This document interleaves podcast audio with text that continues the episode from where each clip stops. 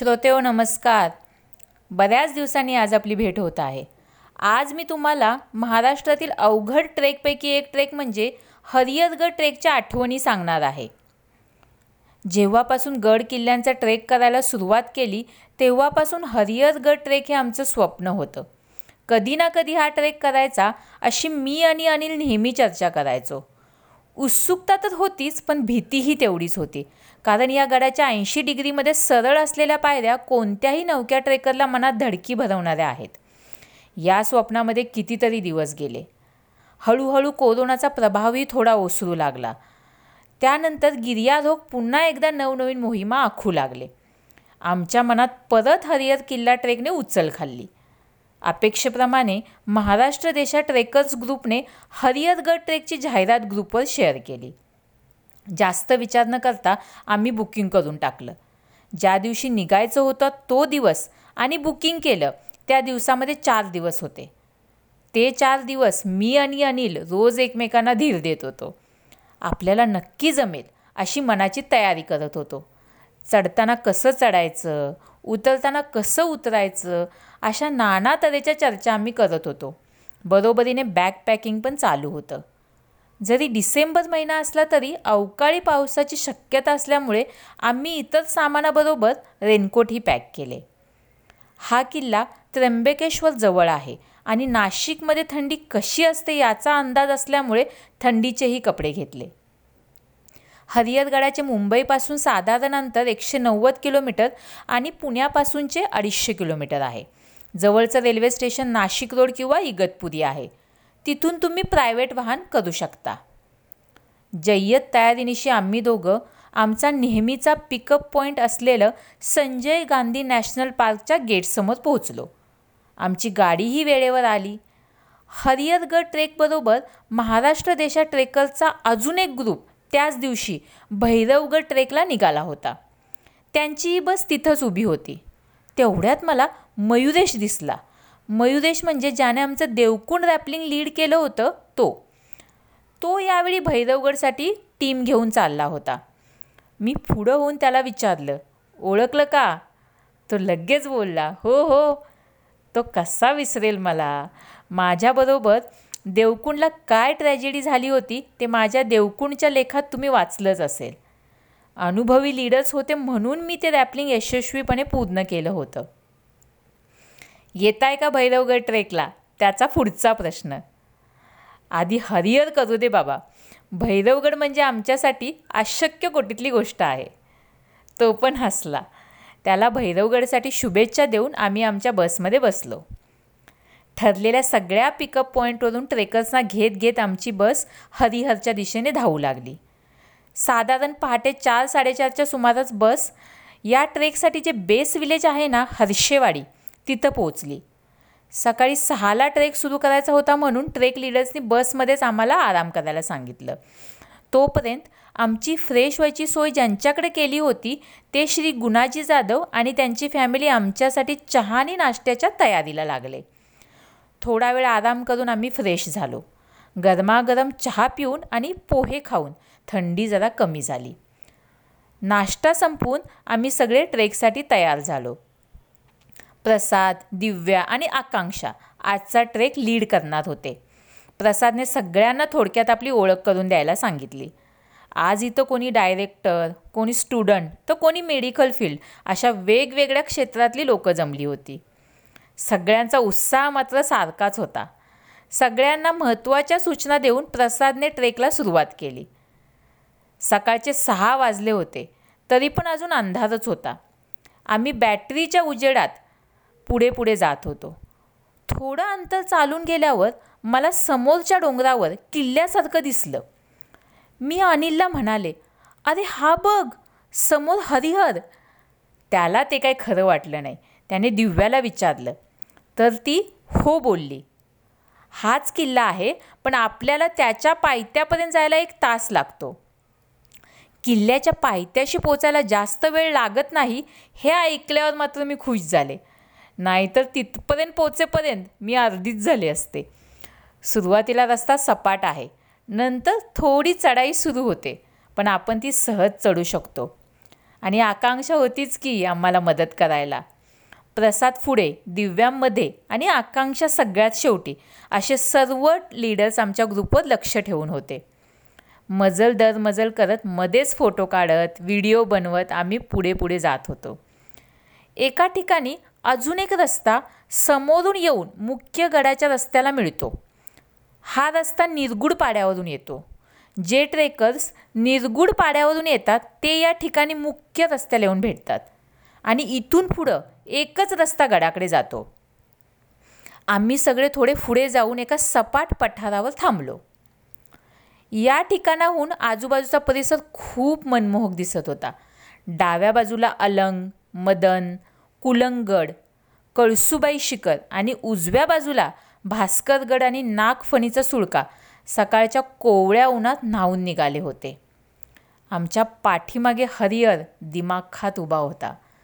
त्याचं रौद्र रूप मनात धडकी भरवणारं होतं. खालून गड आयताकृती दिसतो पण वरून जर ड्रोनने व्ह्यू घेतला तर गड त्रिकोणी आकाराचा आहे हे समजतं. हा गड यादवांच्या काळात बांधला गेला आहे.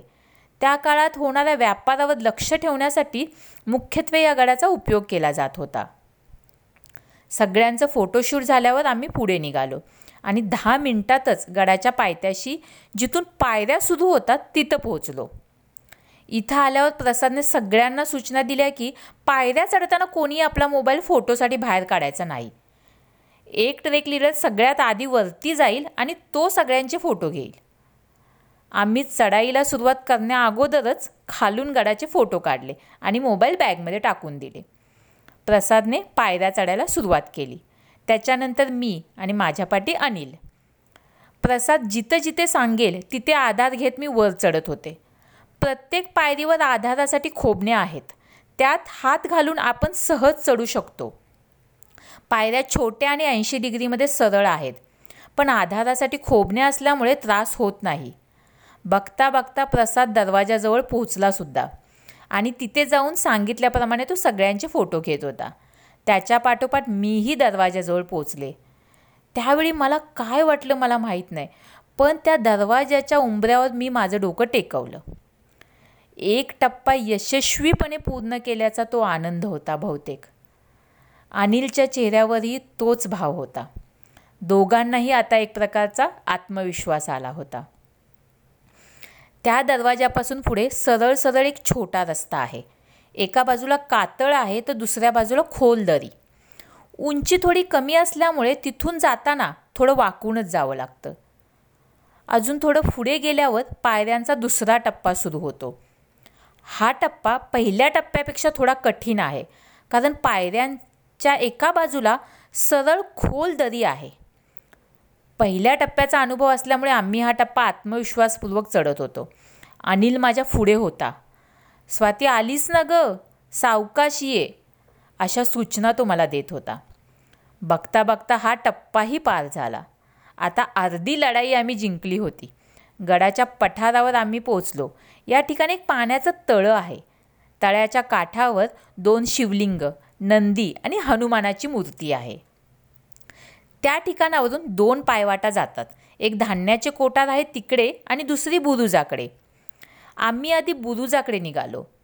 इथे थोडी चढण आहे पण एवढ्या पायऱ्या चढून गेल्यावर ती चढण काहीच वाटत नाही. बुरुजाच्या पायथ्याशी आल्यावर आपण वर चढू की नाही याची मला खात्री वाटत नव्हती. मध्ये थोडी पाय ठेवायला जागा आहे पण त्यानंतर आपल्याला आपलं पूर्ण अंग उचलून वरती घ्यावं लागतं. लीडर्स हात देतात पण मी माझ्या हातावर जोर देऊनच चढले. मला भीती होती की मला हात द्यायच्या भानगडीत हात देणारा माझ्या वजनानेच खाली आला तर? अनिल अजून विचारच करत होता येऊ की नको? त्याला उतरायची भीती वाटत होती पण आकांक्षा काही ऐकली नाही. सर तुम्ही यावरती जमेल तुम्हाला. तिने धीर दिल्यावर मात्र तो पण वरती आला. वरती आल्यावर जो व्ह्यू दिसतो ना तो बघितला की एवढी केलेली सगळी मेहनत सार्थकी लागल्याचं समाधान वाटतं. प्रत्येक गड किल्ला आपलं वेगळेपण जपून आहे.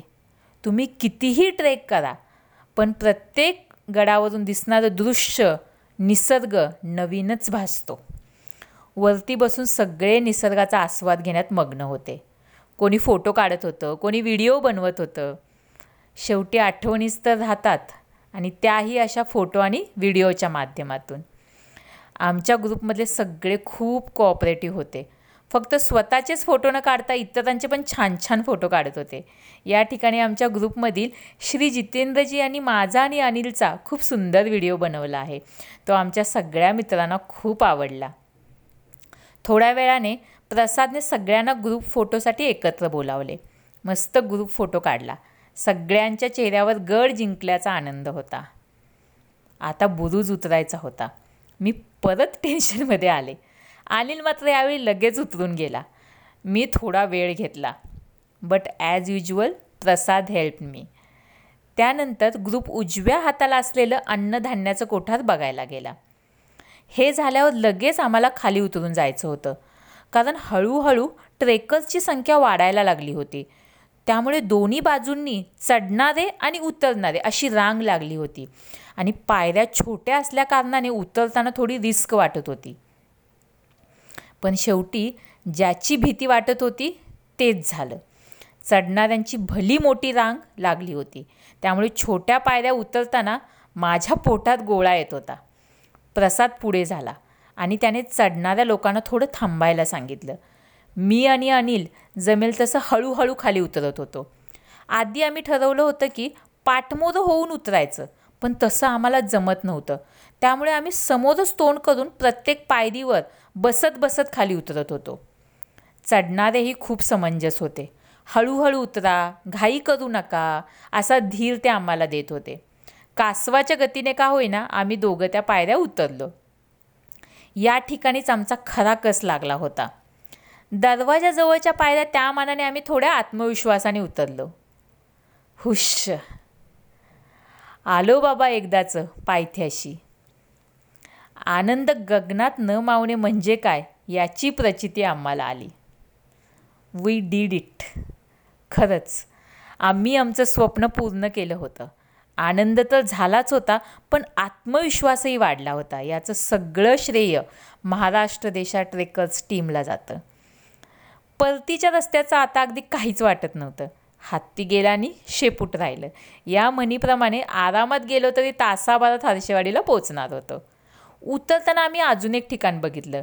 निम्मी वाट उतरल्यावर उजव्या हाताला थोडं चालत गेलं की एक शंकराचं मंदिर आणि दगडी बांधकाम केलेलं तळं आहे. या ठिकाणी खूप शांतता होती. तळ्याचं पाणी बऱ्यापैकी स्वच्छ होतं. इथे सगळ्यांनी आरामात बसून गप्पा मारल्या. पण हळूहळू ऊन वाढायला लागली. तसं आम्ही तिथून निघायचा विचार केला. आता आम्ही गुणाजी जाधव यांच्या घरी पोचलो आल्या आल्या आम्ही कपडे बदलून तोंड हातपाय धुवून फ्रेश झालो. खूप छान वाटलं. मी आणि अनिल बसत बसत पायऱ्या पायऱ्या उतरलो असल्यामुळे आमचे कपडे पाठवून बघण्यासारखे झाले होते. आम्ही ब आम्ही कपडे बदलून दोघं निवांत बसलो.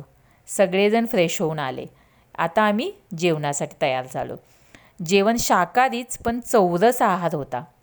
डाळ भात दोन भाज्या चपाती कोशिंबीर पापड लोणचं. मस्त पोटभर जेवलो सगळे. जेवणानंतर अजून एक छोटासा कार्यक्रम झाला.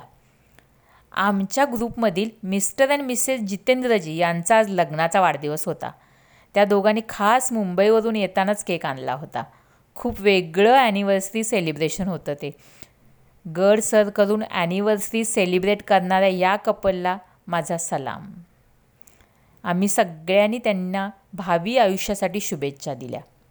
आता सगळ्यांना घरी जायचे वेध लागले होते. साधारण दुपारी दोन वाजता आम्ही परतीच्या प्रवासाला सुरुवात केली. कसा वाटला मा आमचा हरिहर गड ट्रेकचा अनुभव? मला नक्की कळवा.